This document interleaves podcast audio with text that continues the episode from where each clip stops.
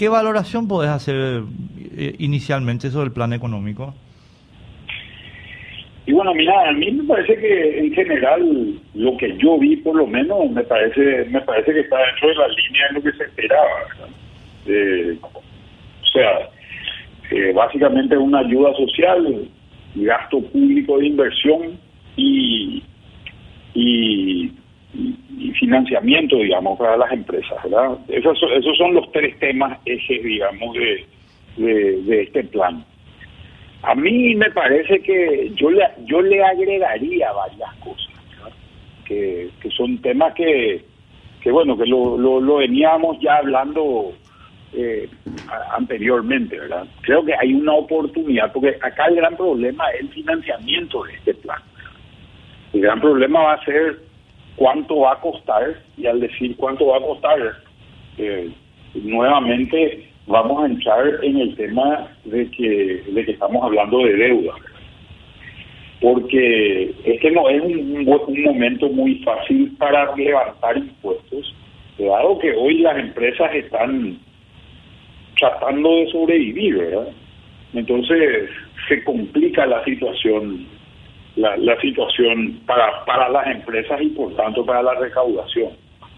Yo creo que hay otras alternativas una de las alternativas principales, a mi manera de ver, sería lo que lo que se llama obtener ingresos de bienes de capital, obtener o ingresos de capital en general. Creo que este es un momento donde se pueden reordenar un montón de cosas dentro del Estado y con eso conseguir recursos importantes. Y creo que deberíamos apuntar a tratar de focalizar los esfuerzos de inversión pública, sobre todo en zonas urbanas y en actividades que son intensivas de mano de obra. Hoy una ruta, eh, el corredor bioceánico del Chaco, por decirlo, eh, aporta relativamente poco porque está muy lejos, ¿verdad? Primero, y es mucho más intensivo en capital que, que, que en mano de obra. Entonces, esta situación obviamente hace que las cosas,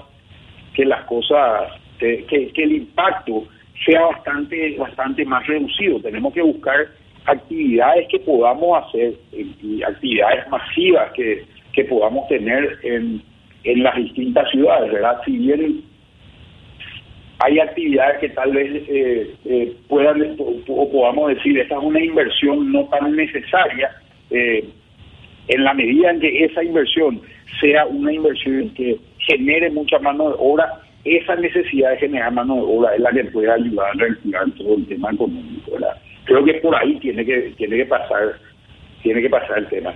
Y digo, una obra civil en general va a tener mucho más impacto que una obra vial en este momento. Ahora, yo, vos sabés yo, Manuel, eh, primero anoté, yo también quiero hablar un poco sobre los tres elementos, pero sobre esto que estás diciendo eh, yo quiero, no, no, sé si discutir contigo, conversar contigo, pero sí eh, eh, dejar como sentado, así un, un tema que para mí es central en el tema de la obra pública, ¿verdad? La obra pública, a mi modo de ver, utilizada en términos keynesianos, debe estar absolutamente concentrada en el aumento de la competitividad del aparato productivo por eso la ruta se justifica, el puente se justifica, la red eléctrica se justifica, Internet se justifica, pero no sé si el alcantarillado se justifica. Eh, no, no, estoy, no estoy diciendo que no haya que hacer, estoy diciendo que hay que establecer niveles de prioridades, porque eh, a mi modo de ver, eh, poner plata en obra pública tiene utilidad sí si va a mejorar la competitividad del país en el momento en que podamos dar el salto. pero lo quería plantear como cuestión de principio nomás, no para, no, no para generar controversia contigo sobre ese tema, ¿verdad? Eh, después, yo creo que la pata flaca del, proyecto es el tema crediticio, porque efectivamente eh, se mantiene eh, el poder de los bancos de generar la valoración de riesgo, y por tanto, como dijo Amílcar Ferreira ayer, y, yo estoy de acuerdo con eso, se mantiene en los bancos privados. la posibilidad de definir quién sobrevive y quién no eh, a, la crisis de la pandemia. Y eso me parece a mí que no está bien, eh, Manuel, y no están bien las tasas. Eh, tasas de 13% no, no son correctas. Tampoco están bien los plazos, plazos de seis meses no son correctos. Eh, creo que esa pata es la pata floja del proyecto. Sí, yo coincido contigo en ese tema, ¿verdad?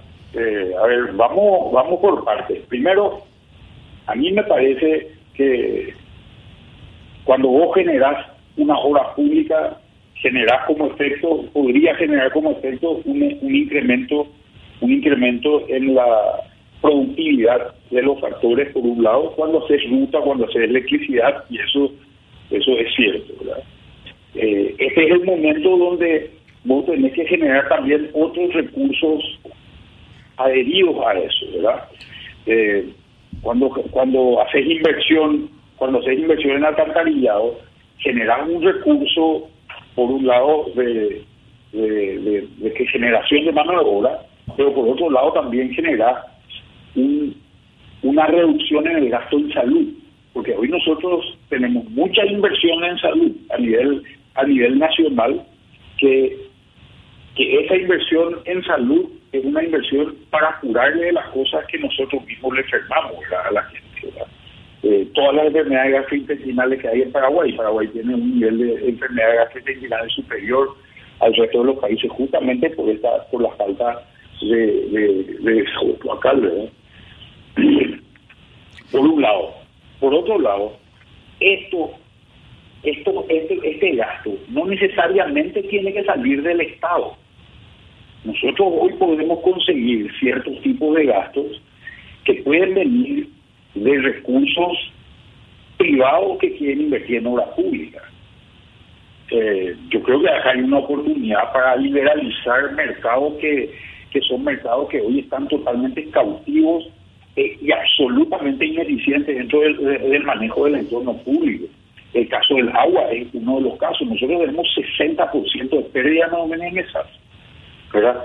Solamente si tenemos una empresa privada que, que, lo que haga sea controlar que la pérdida sea menor nomás, con eso ya financias un proyecto de largo plazo el servicio de provisión de agua de calidad. Entonces, no a mí, lo que me parece que tenemos que pensar un poco por fuera de la caja es de que no toda la plata tiene que venir del sector público, ni no toda la plata tiene que venir de la deuda, ni no toda la plata pues tiene que venir de los impuestos. Hay empresas que pueden invertir en ciertos segmentos y esa inversión en esos segmentos puede generar un retorno importante. Lo otro es, este es el momento para administrar mejor los recursos que ya hoy tiene el Estado. Te voy a poner un ejemplo muy concreto. La Escuela República de Panamá que quedan frente, sobre la, avenida Marita López, en frente al Ministerio de Industria y Comercio, es básicamente un terreno de más o menos una hectárea que cuesta no sé cuánto, mil, mil dólares el metro, cuesta 10 millones de dólares más o menos esa escuela, y tiene 35 alumnos. ¿No te parece que este es el momento donde vos podrías vender esa propiedad y con esa misma propiedad generar un gasto de Internet, por ejemplo, que puede ser muy interesante para dotarle al propio Ministerio de Educación de un servicio de Internet adecuado, adecuado a las necesidades de hoy de los alumnos que están teniendo clases por Internet, pero muchísima gente no tiene acceso a Internet, ¿verdad? Entonces creo que creo que ese tipo de, de decisiones son decisiones que podrían ser muy interesantes te puedo citar miles de propiedades del Estado que pueden tener este tipo, de, este tipo de problemas, ¿verdad? Y que pueden generar mucha eficiencia, digamos, en, en, un momento dado y sin comprometer recursos de largo plazo del Estado, sino reordenando y readministrando, los recursos. Manuel. Creo que a esto es lo que me refería antes, ¿verdad? Manuel, tema, tema frontera. Eh, ¿Cómo lo estás viendo de, lo que se anunció al menos hasta ahora? Porque allí hay una cuestión de cómo va a funcionar. Primero, la situación de muchos trabajadores. Segundo, la informalidad. Tercero, las fronteras que están cerradas y van a permanecer cerradas. Bueno, ahí hay varios temas, ¿verdad? Por un lado, yo creo que tenemos una complicación extremadamente importante en términos de frontera cuando hablamos sobre todo de lo que es eh, de lo que es el negocio de exportación que teníamos hasta ahora. La otra me estaba fijando, o sea que hubo un incremento del orden del 25% en la recaudación de impuestos en Foz de Iguazú. Y esto a qué se debe, y decía el artículo que leí, básicamente decía, se debe a que gran parte de la gente que, que, cruzaba dejó de cruzar y empezaba, se empezaron a vender cosas eh, en, en la propia ciudad de Foz de.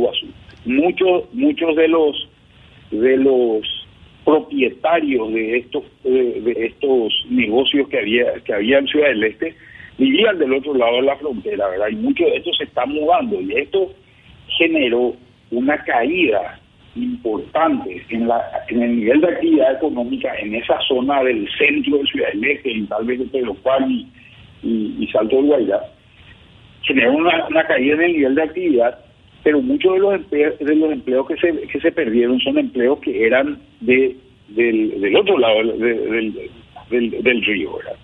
el problema que tenemos es con gran parte de los informales que trabajan estos famosos mesisteros ahí es donde tenemos problemas muy muy importantes en, los niveles más informales de, de, trabajo y ahí va a haber que va a haber que hacer un proceso que es lento, esta gente son eh, eh, eh, esta gente es comerciante, ¿verdad? No está teniendo la demanda que tenía de porque no está cruzando la gente, ¿verdad?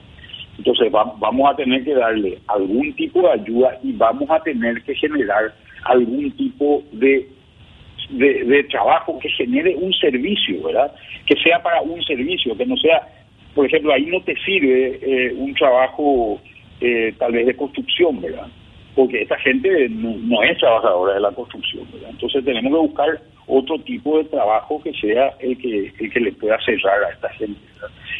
Eh, pero mientras tanto, tiene que venir una ayuda hasta, hasta que podamos diseñar algún tipo de, de, empleo para, para esta gente. Claro, pero ahí nomás, Manuel, una cosita sobre el punto. Eh, yo, honestamente, mira, lo que te voy a decir es bastante duro, ¿verdad? Y yo no me quiero pelear con Liz ni con nadie del gobierno, eh, o sea, suficiente es con la crítica que les hacemos. Pero yo creo que eh, voy a ser muy callejero, Manuel, así que te pido disculpas. Más perdido que Adán en el Día de la Madre será. Pero Yaguán ganó a total. Eh, realmente creo que el gobierno no sabe qué hacer con las fronteras. Sinceramente te digo, no, no saben qué hacer porque efectivamente el, el modo de operación económica de la frontera es un modo insostenible porque es ilegal. Así mismo, y es complicado, pero entonces vas a tener que generar algún tipo algún tipo de servicio que funcione de otra manera. No sé, yo yo creo que en muchos casos eh, hemos visto que la gente estaba perdida porque se generan se generan eh, eh, problemas cuando hace cierto tipo de o, cuando tomas tipo, cierto tipo de decisiones públicas. Te voy a poner un ejemplo. Cuando se hizo el desvío de la ruta 1 que pasaba por Quindí, se hizo el desvío, para vos y para mí que no vivimos en Quindí, pasamos por ahí de vez en cuando es un espectáculo, porque en realidad no tenés que pasar por el medio de la ciudad. Pero para la gente de Quindí fue un problema, un problema muy grande. La gente que vendía pelotas en la calle dejó de vender a los que pasaban por, por, dentro de la ruta. Se convirtió en un pueblo, un pueblo fantasma, así tipo, tipo el pueblo ese de Cars de la película. Entonces, ahí era el momento de, por ejemplo, tratar de invertir en ese en ese pueblo en decir te vamos a enseñar a hacer ventas por internet vamos a diseñar un sistema que hoy puede ser muy eficiente para ese tipo de cosas, etcétera, etcétera. Creo que lo mismo debería funcionar para el caso para el caso de Ciudad del Este, ¿verdad? No sé si no, no, no sé si tenemos que generar un espacio que sea legal, que no que, le permita, por ejemplo, a la gente hacer un delivery. Yo no sé si te vieron esos videos de esa lanchita a control remoto que pasaban y vendían celulares, ¿verdad? Pero creo que el gobierno debería sentarse a hablar con el gobierno de Brasil. Tengo entendido que algo ya se habló y parecería hay que, que está permitido bajo ciertos parámetros llegar hasta cierto hasta cierto monto de delivery y el delivery se, se, tendrá que hacer no sé al otro lado del río o algo por el estilo verdad o, a, la mitad del puente algo algo por el estilo. Creo que creo que algo de eso va a, va a tener que establecerse que todas estas soluciones van a ser soluciones provisorias no van a ser soluciones definitivas las soluciones definitivas van a tener que ser mucho más detalladas en el mediano y largo plazo para poder alcanzar algo, algo que sea razonable. Entonces, estas soluciones van a ser provisorias y aparte va a haber que dar algún tipo de subsidio. Bueno, eh, Manuel, simplemente eh, quiero agradecerte eso. Tenemos tres pausas ya. La verdad que yo quería hablar un poco más largo contigo de, del tema crédito, pero ¿te puedo comprometer para mañana? las órdenes. Dale, dale, abrazo. Chao, chao.